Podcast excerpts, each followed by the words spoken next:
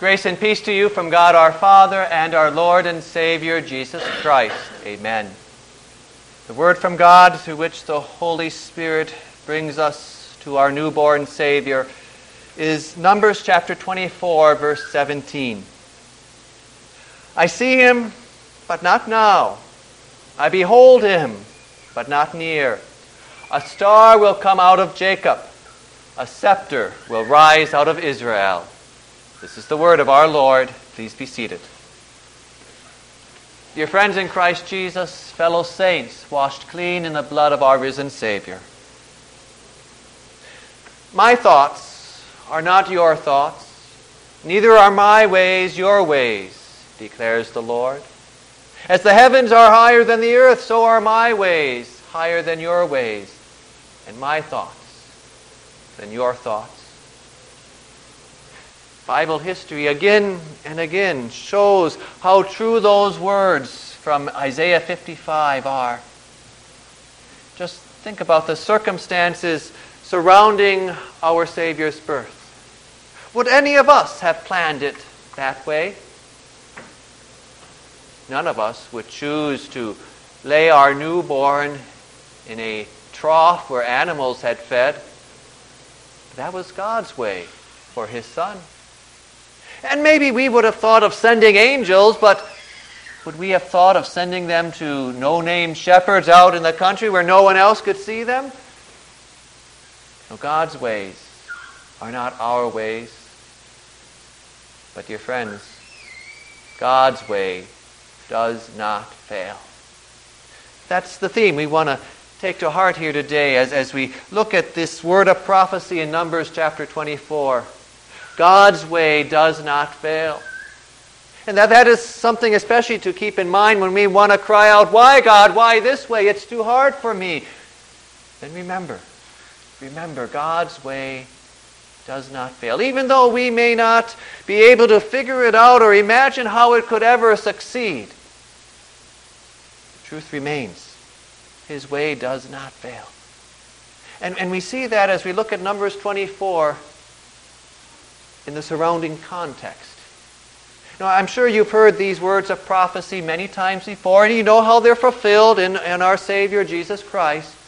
But let's think about the context around those words in Numbers 24 and see just how amazing God's way is. So far beyond our understanding, and yet His way does not fail. You see, what makes this prophecy so unusual is that it wasn't spoken by the Lord himself directly like he spoke the promises of the Savior to Adam and Eve or to Abraham. And it wasn't spoken through one of the believing prophets of Israel like Isaiah or Micah or Moses. Rather, this prophecy was spoken through the mouth of a pagan sorcerer. His name was Balaam, son of Beor. Lord used him to speak these wonderful words. For you see, the Lord's way does not fail, even, even if it involves some most unusual circumstances. Did you remember how it all came about there? The Israelites had left Egypt about 40 years earlier. They were now ready to enter the land of Canaan, the promised land. They had already started defeating the kings on the eastern side of the Jordan uh, Sihon, king of the Amorites, and Og, king of Bashan. Soon they would be marching on Jericho. Now, another one of those kings on the eastern side, though, was, was terrified. His people were terrified of the Israelites. He was the king of Moab. Balak was his name, son of Zippor. And he figured that if the Amorites could not stand against Israel on the battlefield, he and his people couldn't stand there either. And so he came up with a different tactic he would hire a sorcerer to curse the Israelites. Then maybe he could prevail on the battlefield. And so he sends, King Balak sends his, his envoy to Balaam, son of Beor, over in Pethor. That night the Lord tells Balaam not to go, not to do Balak's bidding. And so Balaam sends the envoy away. But King Balak is persistent. He sends more princes, more distinguished, and offers greater gifts to Balaam. That night the Lord told Balaam he could go, but only if he did exactly what the Lord told him to do. He was to follow the Lord's way, not his own way. Well, apparently, even though Balaam outwardly agreed to that, inwardly he was planning to do his own thing.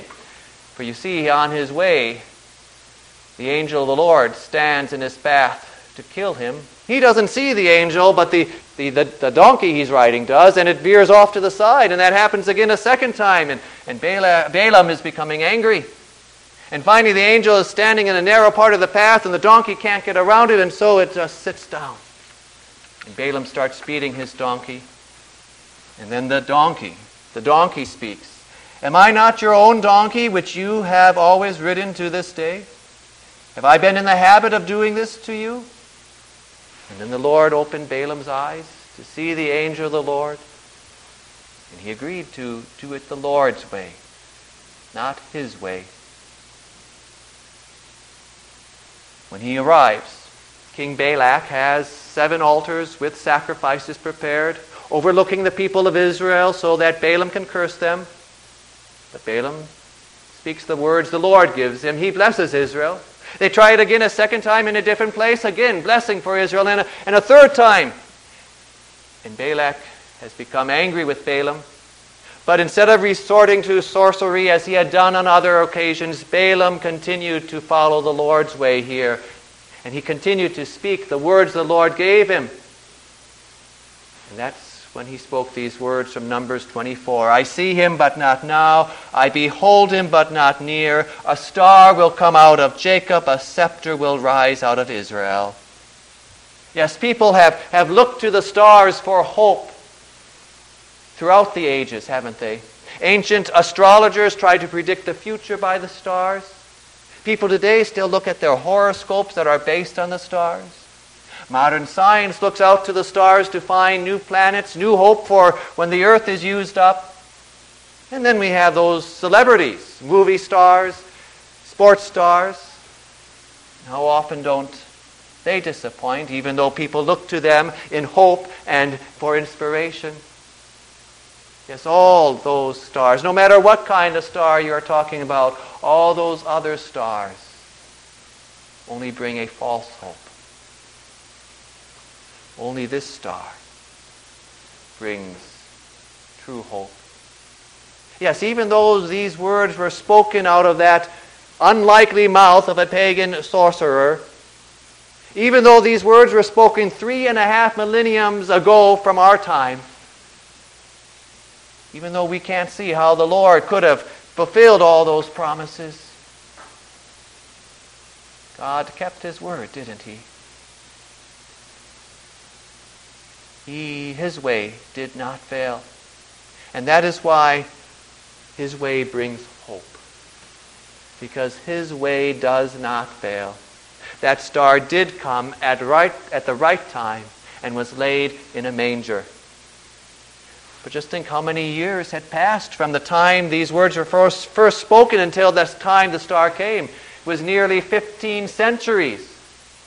For you see, God's schedule is a schedule of grace.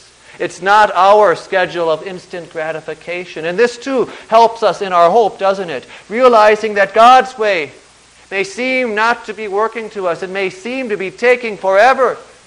But don't give up hope. Because God's way does not fail, for He keeps His word.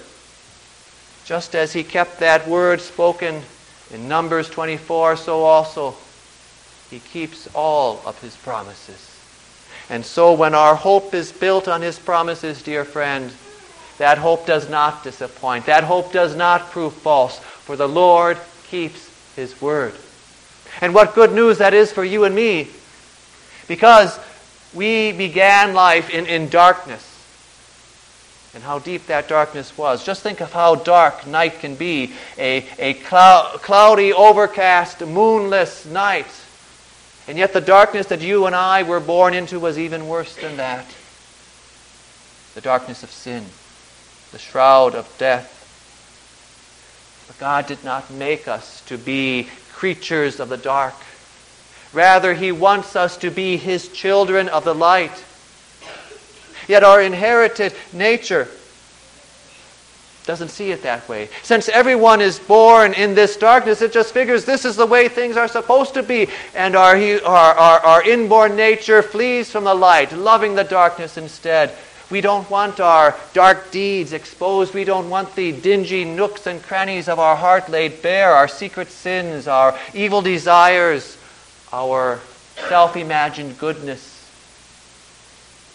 So we love the darkness we hate the true light by nature and rather run after the artificial lights that let us feel good about our own efforts. But the darkness and any of those artificial lights only bring death and hell. No hope, no joy, only the weeping and gnashing of teeth, only unceasing burning. But look, dear friend, look. A star rises. A star shines out into that darkness we were born into. And yes, we too would have fled from the light of that star, but that star changed us. It changed you, dear friends. It changed our hearts so that you were born again. You were reborn. Yes, think of that miracle. We who had been born as children of the dark were reborn. Born not of natural descent, nor of human decision or a husband's will, but born of God. John 1 13. And so this star brings you and me hope. It brings us hope for, for that star has shattered our darkness of sin by bringing us the light of forgiveness. For he is God from God, light from light, true God from true God, the only begotten Son of the Father. He is the one that came into our dark world. In him was life and that life was the light of men. The light shines in the darkness, and the darkness has not overcome it, John declares in the first chapter of his gospel. That was God's way to save you and me. And his way does not fail. That was his way, namely, to send his Son into our darkness, to send his Son to carry our guilt, to offer himself as a sacrifice for our sins in our place. That was his way so that we are His redeemed children through faith in the blood of our Savior Jesus Christ. Who of us would have thought that? That was God's way, and His way does not fail. And so, also, the way that He brings that light into our hearts, personally, to you and to me, is a way that, that we would never have figured out as, as people. But it is God's powerful, effective way of doing it through the simple water of baptism connected with God's Word. That light, that star first shone in your hearts. Through the plain words of Scripture, that star enlightens our minds. Through the ordinary bread and wine in the Lord's Supper, that star gives you his body to eat and his blood to drink for your forgiveness ways we would never have imagined would work. But God's way does not fail. And so, also, as you go through the storms of life, when the, the waves of this world toss you around like a, a sailor lost at sea and the winds blow you in every direction, remember that the Lord's way does not fail, no matter how long and dreary it may seem. Rather than looking at the storm clouds, look at the star. Look at that star that was laid in a manger for you. For just as a star shining into the night would give a seasick sailor hope, so also that star, Jesus Christ, leads you and me safely to the heavenly harbor. Follow the star. Follow him in faith and hope. For when we follow our own course, then we shipwreck our faith on the rocks. Rather, follow the star. Follow Jesus Christ. His way does not fail. Yes, dear Christians, walk in hope through this dark world, for God's ways do not fail. Even though we so often cannot make sense of them, God's ways will not fail. For that star that shines into our darkness is also the scepter And that reminds us that his way prevails. His way is the powerful one that will conquer. For the scepter was held by the king. And that star that was laid in the manger is our king, dear friends. He is our king who has ransomed us to be his own people. He is our king who has conquered sin, Satan, and death for you by rising from the grave. He is our king, and we are his people who follow him in faith. And our king, who loved you so much that he came in our human flesh and blood and offered himself on the cross, that king who has loved you so dearly, now rules over all things. For he is the Almighty God at the Father's right hand. He rules over all things for you, his people. Just think again of how he ruled over the ways of King Balak and that pagan sorcerer Balaam. Oh, they had their plan to undo the good God wanted to do to his people. But who prevailed? The Lord prevailed, for his way does not fail. Even if he needs to use a dumb donkey in order to make things right, he's able to do it. So think of that when you look at the manger. That lying there is not only the star that shines into our darkness, but also our King. Whatever you face in life, dear friends, whatever you face, look to the star. See his scepter and follow him. Amen. Please stand. The peace of God that surpasses all understanding will keep your hearts and minds in Christ Jesus. Amen.